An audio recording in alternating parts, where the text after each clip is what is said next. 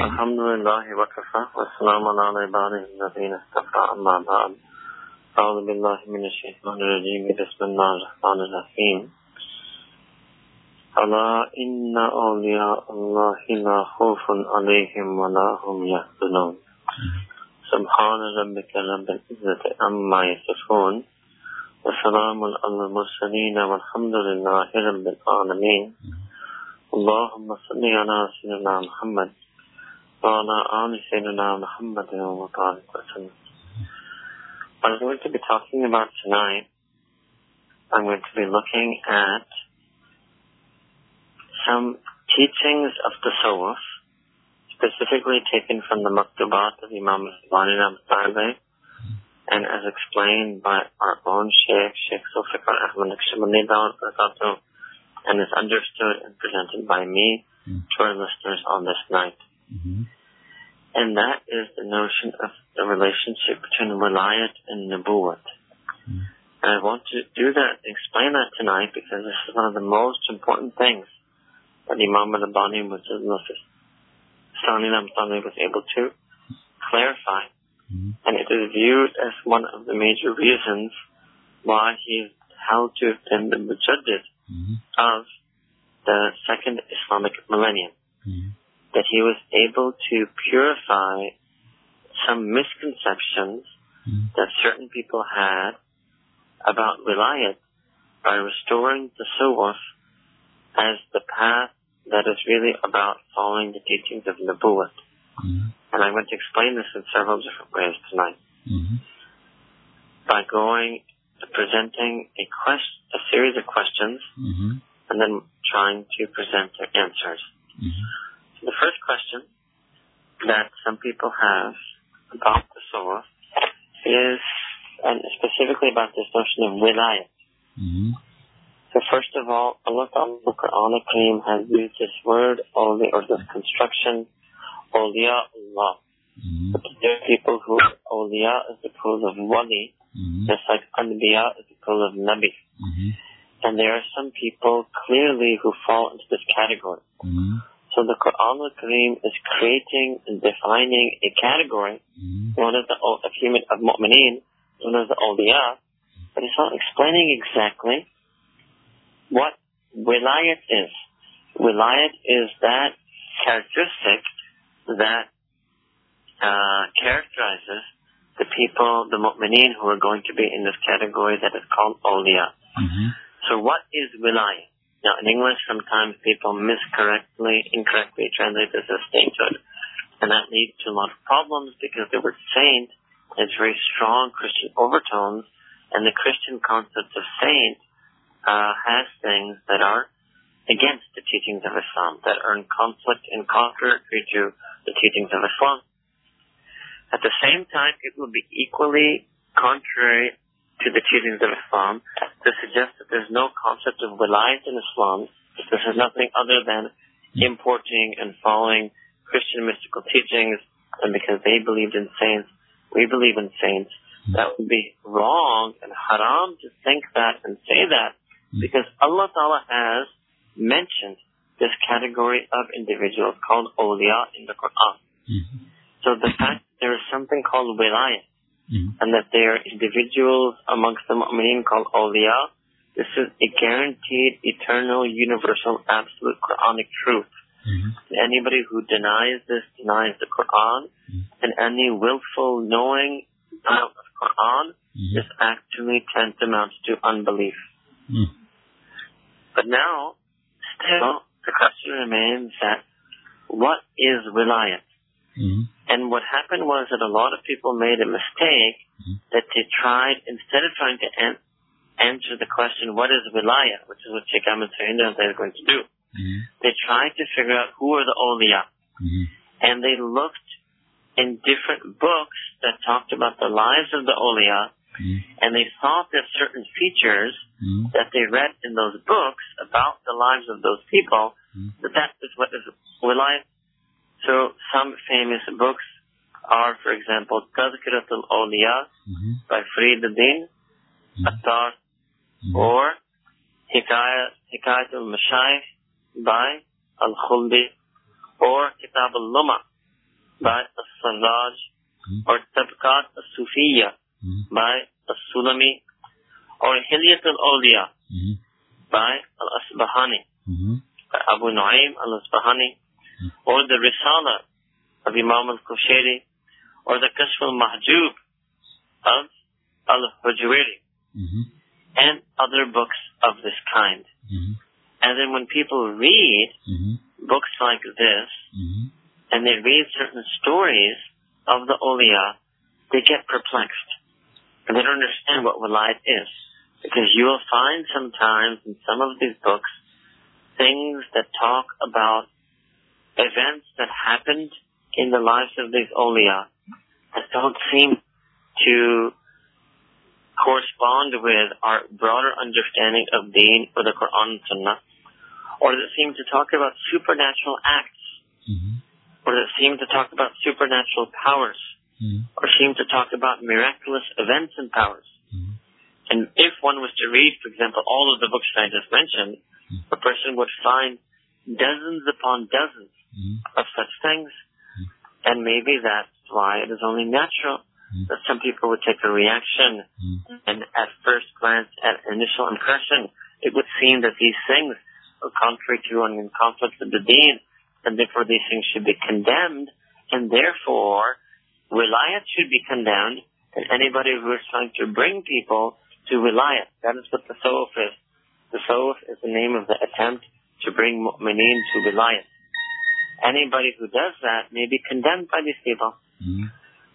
So now what I want to do is use what Imam al-Rabbani Shaykh Ahmad Hindi ta'ala mentioned about wilayat and nabuwat, along with some additional understandings of that, so we can make sense of these events. So the first thing that Imam Rabbani explains to us in the Maktubat is that there are four levels. He classifies spirituality, if you will, into four levels. First level is the wilayat of the awliya. Mm-hmm. The second is called the wilayat of the anbiya. The third is called the wilayat of the malaika. And the fourth is called the nabuwat of the anbiya. The first is the wilayat or, and now, because I don't want to use the word sainthood, what I'm going to do is we're going to talk about the special, what we call reliance, the special friendship and intimacy with Allah that is held by the awliya. That is called reliance al-awliya. The second level is reliance al-anbiya, the special friendship and intimate relationship that with Allah subhanahu wa ta'ala that is held by the, un, by the anbiya, the prophets. The third thing is called walayatul malaika, the special friendship and intimate relationship with Allah subhanahu wa ta'ala that is held by the angels. And the fourth and highest thing is called the Nubuwat of the Anbiya. Nubuwat means being a prophet, the prophethood of the prophets. So what Imam al-Rabbani then is suggesting is the prophethood of the prophets mm-hmm. is superior to any and all forms of wilayat. It, the prophethood of the prophet is superior to the wilayat of the prophet. And what does that mean that the prophets have wilayat? Mm-hmm. It means that the Anbiya alayhim salam ajmain were obviously also awliya. Mm-hmm. They were also special friends and having an intimate relationship with Allah subhanahu wa ta'ala. Now, let me explain mm-hmm. that the, every Nabi is also a wali. Mm-hmm. Every Nabi has two aspects to him, his Nabuwat and his Wilayat. And you, if you, you understand this when you look into the Quran al-Kareem, just from the Quran, and if a person looks at all of the stories about the Anbiya in the Quran, mm-hmm. they will understand what Imam al-Rabbani is simply labeling with a term so that we can understand the wilayat of the Anbiya, mm-hmm. that they were also awliya. Mm-hmm. There were things that happened in their life mm-hmm. that had nothing to do with their nabuwat, but had to do with their reliance. Mm-hmm. So an example of this is, for example, Sayyidina, let's say, let's take Sayyidina Yaqub alayhi salam. Mm-hmm. So when Sayyidina Yaqub alayhi salam's son, Sayyidina Yusuf alayhi salam is taken away from him, mm-hmm. he starts crying so much mm-hmm. that he loses his eyesight. They're crying so much and feeling so much sadness at the departure or loss of one's son, that's not part of his nubuwwat. That's not part of his prophethood. That was part of his reliance. Mm-hmm. What does it mean? It's not part of his nubuwwat, not part of his prophethood. It did not entail any aspect of da'wat to deen or calling people to Allah subhanahu wa ta'ala. Mm-hmm. Then, when the shirt of Sayyidina Yusuf was presented to him, all of this is from Quran, right? And then he took that shirt and pressed it against his eyes, and he regained his eyesight. So that act of regaining eyesight was also not part of his nubuwwat, that was part of his wilayat. Mm-hmm. Similarly, Sayyidina Yusuf alayhi salam, the dream that he had was not part of his nubuwwat, it was part of his wilayat. Mm. Then generally his ability to interpret dreams was not part of his nubuwwat, but was part of his wilayat. Mm. Or we look at Sayyidina Ayyub alayhi salam, who was afflicted with an incredible uh, illness. Mm-hmm. And that was also part of his reliance. That wasn't part of his nubuwwat. Mm-hmm. So why am I mentioning all this? Because you will find that sometimes in the stories about the awliya, they also go through strange experiences in their life. Mm-hmm. So actually what happens is that the reliance of the awliya is the closest thing to the reliance of the anbiya. Mm-hmm. So sometimes the lives of the awliya resemble the lives of the anbiya. Why? Not because they're prophets, but because the reliance in them is almost like the reliance of the anbiya. In fact, the senior awliya, mm-hmm. their reliance is like the reliance of the anbiya. Mm-hmm. So now let me give the practical examples that I'm trying to explain using this framework. So for example, a person will say that I read in a book that all these Sufis used to walk around in tattered cloaks or wool cloaks or tattered robes mm-hmm. and they used to eat very little and they used to sleep very little. But that's not something I see in the Sahaba. And they're absolutely correct. I'm going to explain this later in the program. Mm-hmm. That's not something I see in the Sahaba. They're absolutely correct. Mm-hmm. And that is because these people don't have the same wilayat that the Sahaba had. They have a lesser wilayat. Mm-hmm. And that lesser wilayat, the higher reliance is that of the Sahaba. And the wilayat of the Sahaba resembles more the Nubuwwat of the Anbiya, the Prophet of the Prophets. Whereas the wilayat of these awliya doesn't represent the Nubuwwat of the, doesn't resemble the Nubuwwat of the Anbiya, but rather resembles the wilayat of the Anbiya. What does that mean? So you will be able to find a Nabi who is the same way. So for example, saying that Isa Islam mm-hmm. is understood in the Hadith literature also to be a person who ate less, who slept less, who was very thin, who wore simple, even at times tattered clothing. Mm-hmm. So just, and that all of, none of that was part of his Nubuwwat. That's all part of his Vilayat. So just like he had that as part of his Vilayat, just like that, there will be awliya in this ummah who will have that and have had that as part of their life. Mm-hmm. Or we would have cases of extreme tawakkul. So Sayyidina Ibrahim alayhi salam, when it comes in Quran that he leaves his wife and his son in Makkah Mukarramah and he goes somewhere. And he does a level of tawakkul, which is not the Prophet didn't do this, Sahaba didn't do this. Mm-hmm he engages in a level of tawakkul, which is to leave all of the asbab. Mm.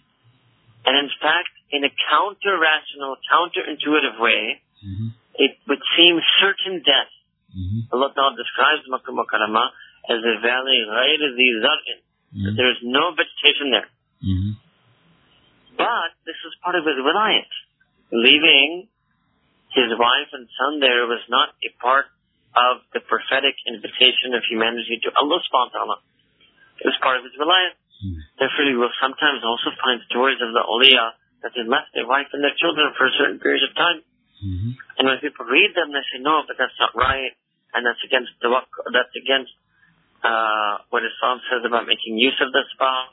And we don't find such an example in any of the Sahaba So they're looking for an example in the wrong place. Mm-hmm because they're looking, they should be looking, do we find anything that resembles this behavior in this wali in any of the lives of the Anbiya mm-hmm. from the stories that have been accurately transmitted in Hadith Mm. or mentioned in the Quran al-Karim.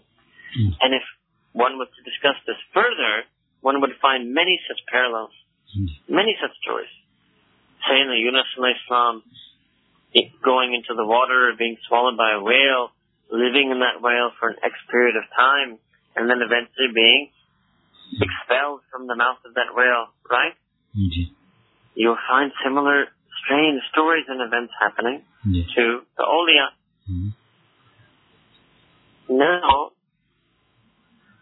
what does Imam al-Bayatullah explain about this difference between the reliance and the nubuwwat? Here, Imam al-Bayatullah makes it clear mm-hmm. that the path of the nubuwwat is actually better than the path of reliance. And the way he explains this he talks, he uses the term qurb. And qurb means the closeness to Allah subhanahu wa ta'ala. And he talks about qurb nubuwat and qurb wilayat. And what he says is that qurb nubuwat is the absolute highest level of closeness that a person can have to Allah subhanahu wa ta'ala. Mm-hmm. Whereas qurb wilayat is not as close as qurb nubuwat. It is a second level of being close to Allah subhanahu wa ta'ala. Mm-hmm. And he says in that second level, mm-hmm. be reliant. mm-hmm. that is where people feel the need mm-hmm. to go through experiences such as fana, and such as baka, mm-hmm. and have jazba, and have suluk, and all of those terms of tasawwuf. Mm-hmm. Whereas the Sahaba Ikram mm-hmm. were people who became close to Allah subhanahu wa ta'ala without any of these things. Mm-hmm. In other words, the Sahaba Ikram received what he calls Qurb Nubuwat. They were close, their closeness to Allah because of their closeness not to reliance, but their closeness to Nubuwat, that they were close to the prophethood of the Prophet Sallallahu Alaihi Wasallam.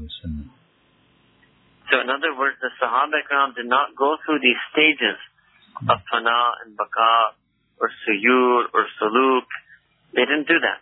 Mm-hmm.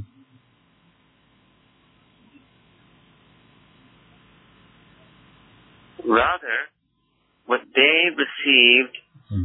the qurb that they received, mm-hmm. was through being in the sohbah, in the company of Sayyidina Rasulullah sallam, number one, the sohbah to Rasulullah and number two, ittibai sunnah.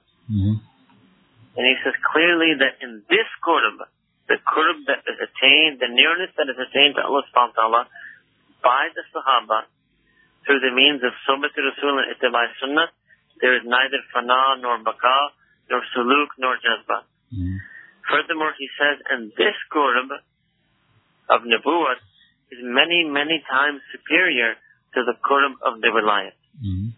So this is a mistake that people made and also at that time, people made this mistake that Imam al like clarified that that people used to think sometimes that these old they would get confused mm-hmm. and think are these awliya closer than the, are trying to be closer than the Prophet. Some they're talking about all these experiences, whereas no Sahaba ever talked about such experiences. Mm-hmm. So he actually says clearly that all of those experiences mm. are a sign that they're lesser mm-hmm. than sahab ikram and are not as close to Allah subhanahu as sahab ikram. Mm-hmm. Now what his, what one of the major aspects of his tajdid was, was that he writes in his maktubat that Allah subhanahu has opened up for him a way to bring people close to him by means of qurb nubuwwat, not qurb wilayat. Mm-hmm. They didn't need to bring people mm-hmm. through fana, baka, and suyur, and suluk and jazba, mm-hmm. but rather he's going to bring people through sohbat, which is Rabbat Sheikh, and mm-hmm. Ittibai Sunnah. Mm-hmm. And by following that methodology, mm-hmm. he will bring people to Qurb Nubuwat, he will bring people close to Allah subhanahu wa ta'ala by making them close to prophethood and prophecy. Mm-hmm. And this is the hallmark distinguishing feature of the Sulfur Naqshbandi Mujaddidiyah. Its emphasis on sohbat and its, its emphasis, sorry, on ittibai sunnah. And secondly, the way to inculcate that following of the sunnah by having a rabita with the shaykh. Mm-hmm. So then he mentions that one problem in the way of wilayat, he talks about all these famous names that people are confused when they read their stories. In all those books I mentioned, Mansur al-Hallaj, Ibn Arabi, Rabia Al Basriya, he mentions all these people by name. Mm-hmm. And, and he actually says that what they were trying to do was they were trying to get the closeness through the path of wilayah. Mm. In that, because they entered into a state of fana, in which they forgot themselves, and this is a lesser process according to him, than the closeness that is attained by ittiba sunnah and the path of nubuwwah. So because they drowned themselves in fana, mm-hmm they were trying to actually eliminate themselves. That's what fana means. To annihilate the self, to eliminate the self, and to only have the awareness and remembrance of Allah subhanahu wa ta'ala. So that is why it would be the perception that all of the world was just like one. Mm-hmm. And then as Maktubat, he mm-hmm. that this is not a goal, and a person does not need to negate the self in order to reach Allah subhanahu wa ta'ala. But what a person needs to do is to negate the nafs, the unlawful aspects of oneself. Not the entirety of one's own self and individuality, not the entirety of one's awareness of oneself, but rather one must negate the negative aspects of oneself in order to get the closeness to Allah subhanahu wa ta'ala. Mm-hmm. So what he mentions basically, is that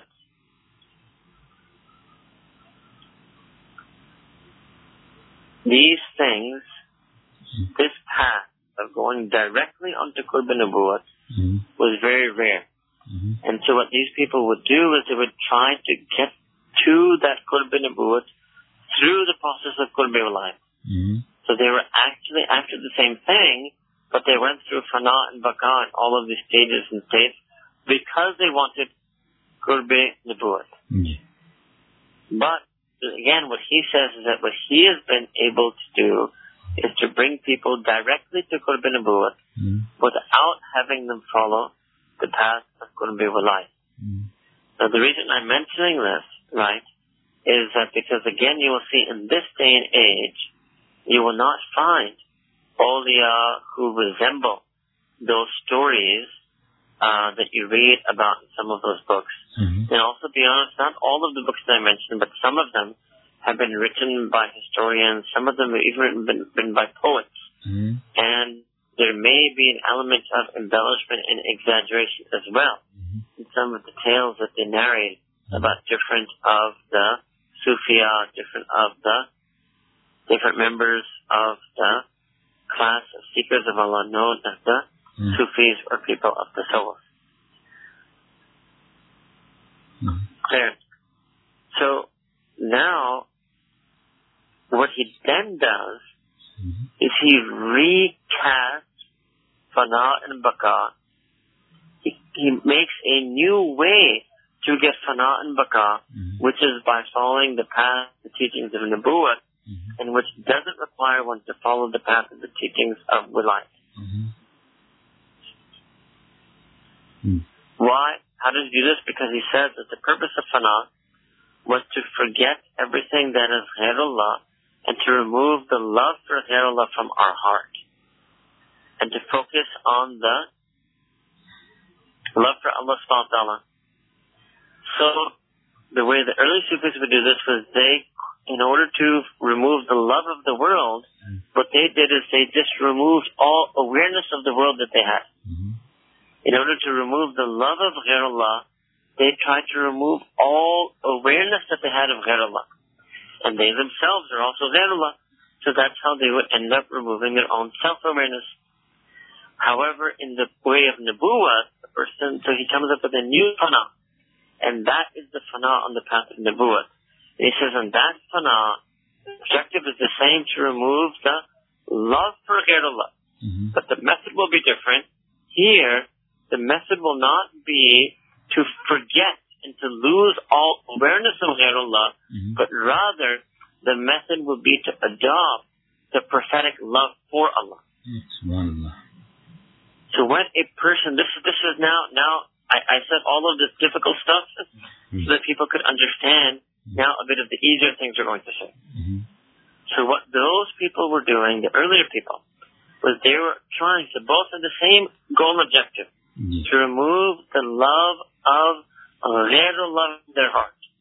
So the first way was that okay, what we'll do is we'll just remove all awareness and consciousness of ghairullah from ourselves.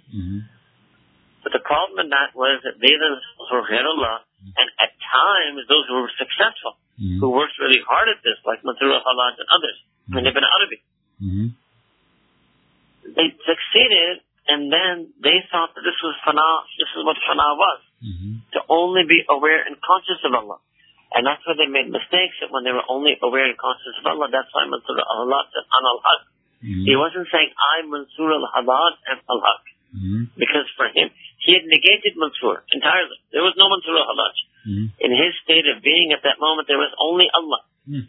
So his statement, Ana al-Haq, was actually, even the Ana was Allah and the al-Haq was Allah. Mhm. It's not that the Ana referred to Mansur. It's not even, it's not even that he was saying that I am Allah and I am al-Haq. It was nothing to do with himself. Right. But again, Imam Rabayata says that rather than remove the awareness, right, rather than be fana, meaning that a person loses their awareness of the world uh, of ghairullah, fana in the, the Nabuat means that there's still fana. But fana in the past is Nabuat means to drown oneself in the love for Allah so much, to fill one's heart with the love for Allah so much that there's no love for ghairullah that can enter that heart. That's what he calls fana. Subhanallah.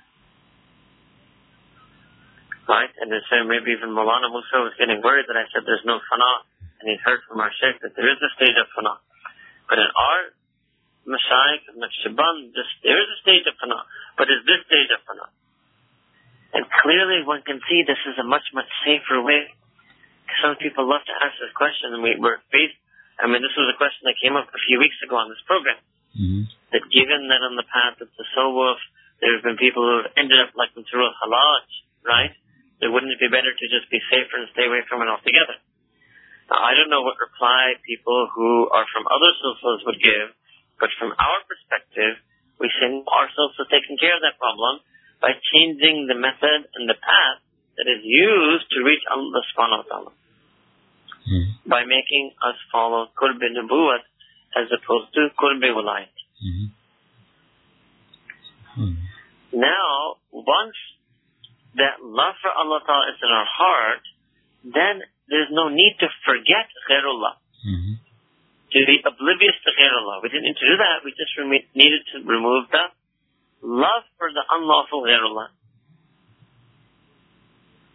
Mhm.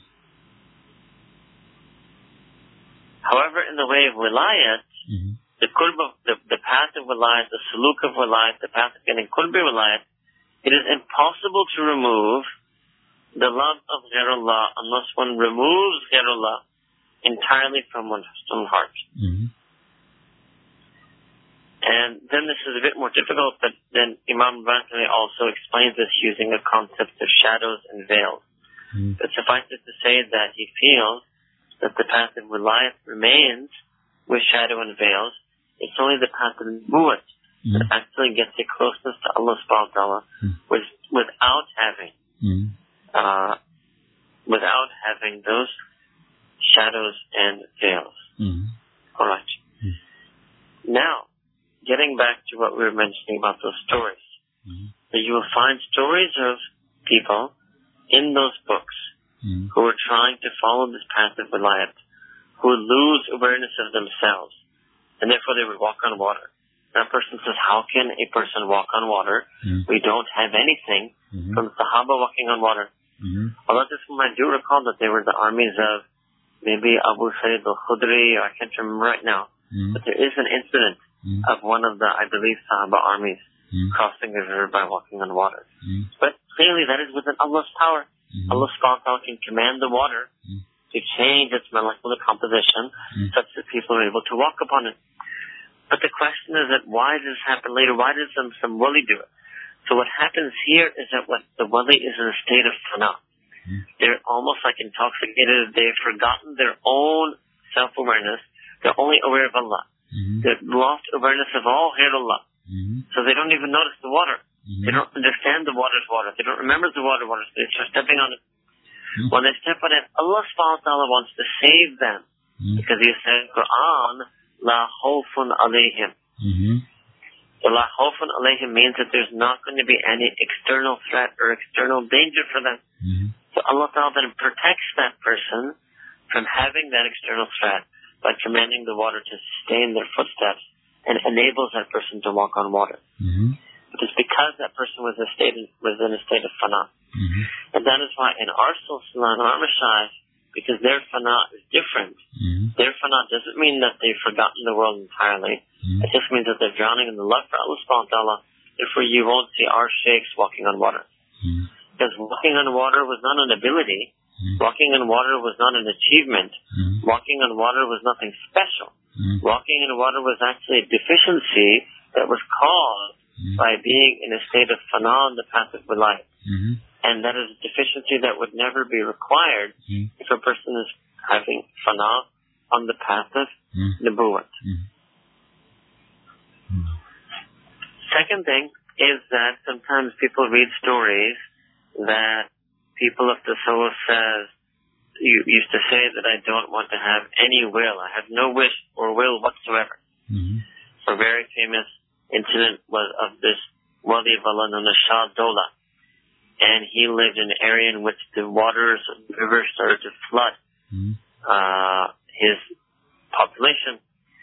So some of the members of some of the people of that area went to him and they asked him to make dua, viewing and knowing him to rightly be one of the beloveds of Allah subhanahu that perhaps his dua may help.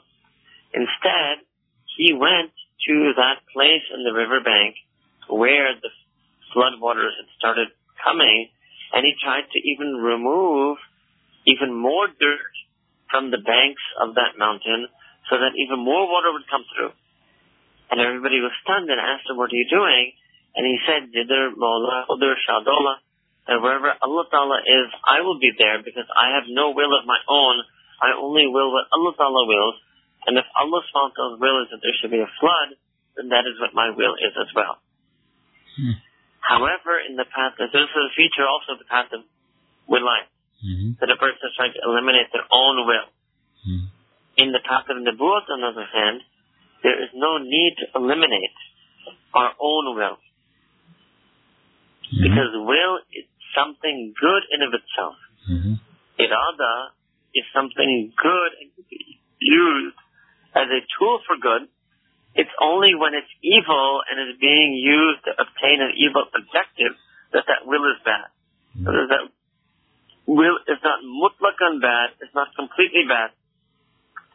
Mhm. Similarly, in the, in the path of wilayah, Mhm. some of these people used to, you will also be people most read stories of excessive hunger Mhm. or just eat, drinking a few sips of water Mhm. every other day for years.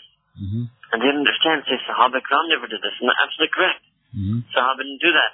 You will find certain Anbiya who did certain things like that. Again, that's why you find this in these people's wilayah. Mhm. However, what Imam Rabayat says is that the mistake that they made was that what they were trying to do is they were trying to eliminate the entire attribute altogether. Mhm. So to eliminate hunger, what their goal was to eliminate unlawful hunger, gluttony, overeating. Mhm. Or they were trying to eliminate unlawful lustful desire. Mhm. But what they, in the way they tried to eliminate it was to eliminate it altogether. Mhm. So you will even find stories of awliya who never get married. Mhm. And people will comment on that. That is also extremely khilaf sunnah. Mhm. And you'll find Sahaba. But again, you will find it in some of the Anbiya saying Isa alayhi salam again didn't get married. Mhm. So you will find things in the awliya in other Anbiya. Mhm.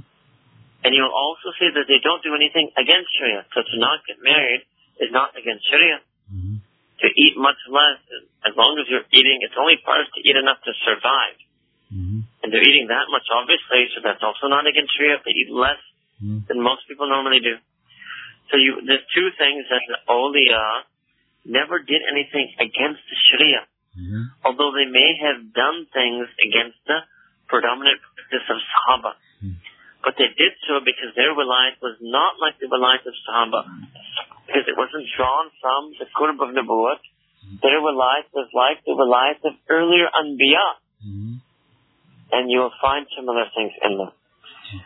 So how does Imam Rabbi Nazar fix this? He says that you shouldn't try to eliminate the entire attribute of hunger. Mm-hmm. All you have to do was eliminate the unlawful part. Mm-hmm. You didn't have to eliminate desire altogether. All you had to do was eliminate the unlawful aspect of desire. Mm-hmm. Yeah. So, for that, he says you should follow the sunnah. For example, the sunnah amount of eating and drinking, or the sunnah teachings of whom to get married to and at what younger age to get married to. But if a person follows all of these things, they will themselves be able to eliminate the bad aspects of their character without having to eliminate character itself or particular characteristic traits altogether. Another thing you will find in stories and tales of these early Sufis is that sometimes they will say that they had no desire for the akhirah. That they had no desire for Jannah. All they care about is the pleasure of Allah. Or they have no fear for hell. All they care is about, the only thing they fear is disappointing Allah. Mm-hmm. So they felt that some, for some reason, they felt that they'd have to, you know, not have any craving for the akhirah. They couldn't crave Jannah. Mm-hmm. And they, why? Because the same thing, what, what was the objective? The objective was to take out craving for this world. Mm-hmm. So the passive rely tried to take out craving from any world. Again, a negation at the level of absolutes. Mm-hmm. But Imam Abbas says that no, you should follow the path of Nabuwat. You don't have to take out the craving of any world whatsoever. You just have to take out the unlawful craving of this world. Mm-hmm. You can completely still crave, desire, and yearn for Jannah. Mm-hmm. Mm-hmm. In other words, that even the love for Jannah is commendable. Love for Jannah is commendable. But the people were trying to take out love for dunya. Mm-hmm. And so, because they wanted to take out love for dunya in their heart, they could took out love for all dunya. Mm-hmm. They said that we won't even have a materialistic, uh, or, you know, understanding of the physical pleasures of Jannah. Mm-hmm. Imam Bartha says, no, what we should do is remove the love of this world, but we should do that again by filling ourselves for the love of the next world. So the love of the next world is something that we should have. Mm-hmm. And then he quotes different, you know, ayat in different places from the Quran al-Kareem as well. Mm-hmm. And I can't, you know, do it as masterfully as he did in his books. But, you know, just an example, I just remembered, uh, that Imam Rabbani I mentioned on this issue, uh, that they call upon their Rabb, يَدْعُونَ رَبَّهُمْ خَوْفًا وَطَمْعًا Mm-hmm. That they call upon their Rabb in fear, but also in hope. Mm-hmm. And hope for the Akhirah is something that is all over the Quran. And so Imam Rabbani, his lead of Tasawwuf was to bring the feelings of the people in Tasawwuf more according to the feelings of Quran and to bring them more in accordance with the feelings of the Kareem sallallahu alaihi wasallam. Mm-hmm. Now, these other awliya didn't have anything, again, did not have, not have any feelings that were against the Quran or against the Sunnah or Sharia, but they may not have had feelings that exactly corresponded to Mm-hmm. the feelings of the Quran, Sunnah, and Sharia. Mm-hmm. And he even goes further and says that the vast majority of them went through this path of Qurbi Wilayat and did reach Qurbi Nubuwat. Mm-hmm. And it's just a handful, like Al-Hallaj, Ibn Arabi, Rabia Basriya, and a handful of others who remain stuck on Qurb Wilayat and were never able to reach Qurb Nabuwat. Mm-hmm. But because he thought that in the day and age that he was living in, and perhaps certainly that would be all the more true today, that the pitfalls on the path of Wilayat were becoming increasingly greater.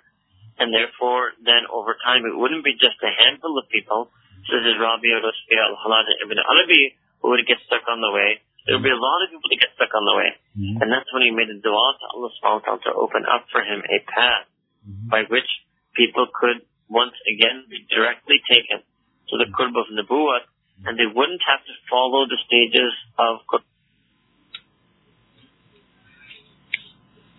I see we just uh, lost the Sheikh, but the Sheikh has been speaking on some very, very important aspects relating to Tasawwuf, and he spoke about uh, the maktubat of uh, Mujaddid Alf-i-Thani rahmatullah alayhi.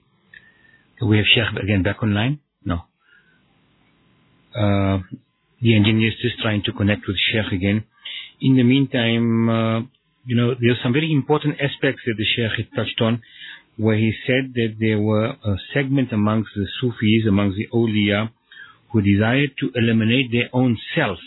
And uh, Imam Mujaddid Alf-i-Thani rahmatullah alayhi said that there was no need to eliminate one's own will, but a person needed to eliminate uh, the desire for anything that is unlawful. And this is what he had really impacted on. So that was more in proximity with the Mubarak Sunnah of Nabi Kareem sallallahu alayhi wa sallam. Yes, we have Sheikh back online again. Sheikh, you may continue. Um, so, another thing Imam al-Bakr looked at, and this would be maybe the little thing we can do for tonight, Mm-hmm. uh, was this notion of the world Mm-hmm. and this concept of wahdatul wujud, wahdatul wujud and wahdatul shuhud that many people are confused about. Mm-hmm. And what he actually mentioned was that there were people who had three concepts of the world. Mm-hmm. The dunya, in relation to Allah subhanahu wa ta'ala. Mm-hmm. And one was a group that felt that dunya and Allah are the same thing. Mm-hmm. Dunya and Allah are the small part of the same being. And the second was a group that felt that the dunya was a shadow of Allah. Mm-hmm. And the third is a group that felt that the dunya and Allah are completely separate things. Mm-hmm. And this is called farq. Mm-hmm. Shadow is called zil. Mm-hmm. And being the same is called wahdat. Mm-hmm. And he wrote extensively and in detail and very strongly Mm-hmm. that both the notion and belief of wahdat is wrong and the notion and belief that the world is a veil, is a shadow of Allah, that is also wrong. And he upheld what one can call the doctrine of farq. Mm-hmm. that Allah subhanahu wa ta'ala and the dunya are always going to be different, Mm-hmm. are completely different, are completely separate and distinct from one another.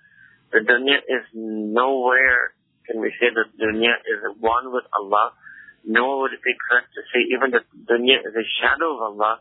The only and only thing that it would be correct to say is that the dunya is absolutely separate and distinct from Allah. And Allah is absolutely separate and distinct from the dunya and is, is far uh, too exalted that he could ever be related to the dunya in any such way. Indeed. So you'll find that I think the best way to really understand the misconceptions of the soul in this day and age, rather than to pick up and read any single English language book that we may find on the soul, rather a person should ideally understand the soul in light of the Maktubat al-Baniya of Imam al-Hakam and that itself is not going to be able to be understood simply by reading it on oneself, but rather by associating and learning from a person who is an inheritor of his tradition, Mm. i.e. of the tradition of Imam Rabbani al Mm. And when a person does that, Mm-hmm. what I was mentioning that if you answer 20 questions and you close 20 holes, a person can just poke another hole. Mm-hmm. And how long will you go about closing the holes if people keep poking? Mm-hmm. The better way is that if people were to press this to source. Mm-hmm. So let me now talk about something totally different, Mm-hmm. and maybe then we end on this note. that the real way to understand self is to practice the soul. Even everything I said for the past 45 minutes is not even required.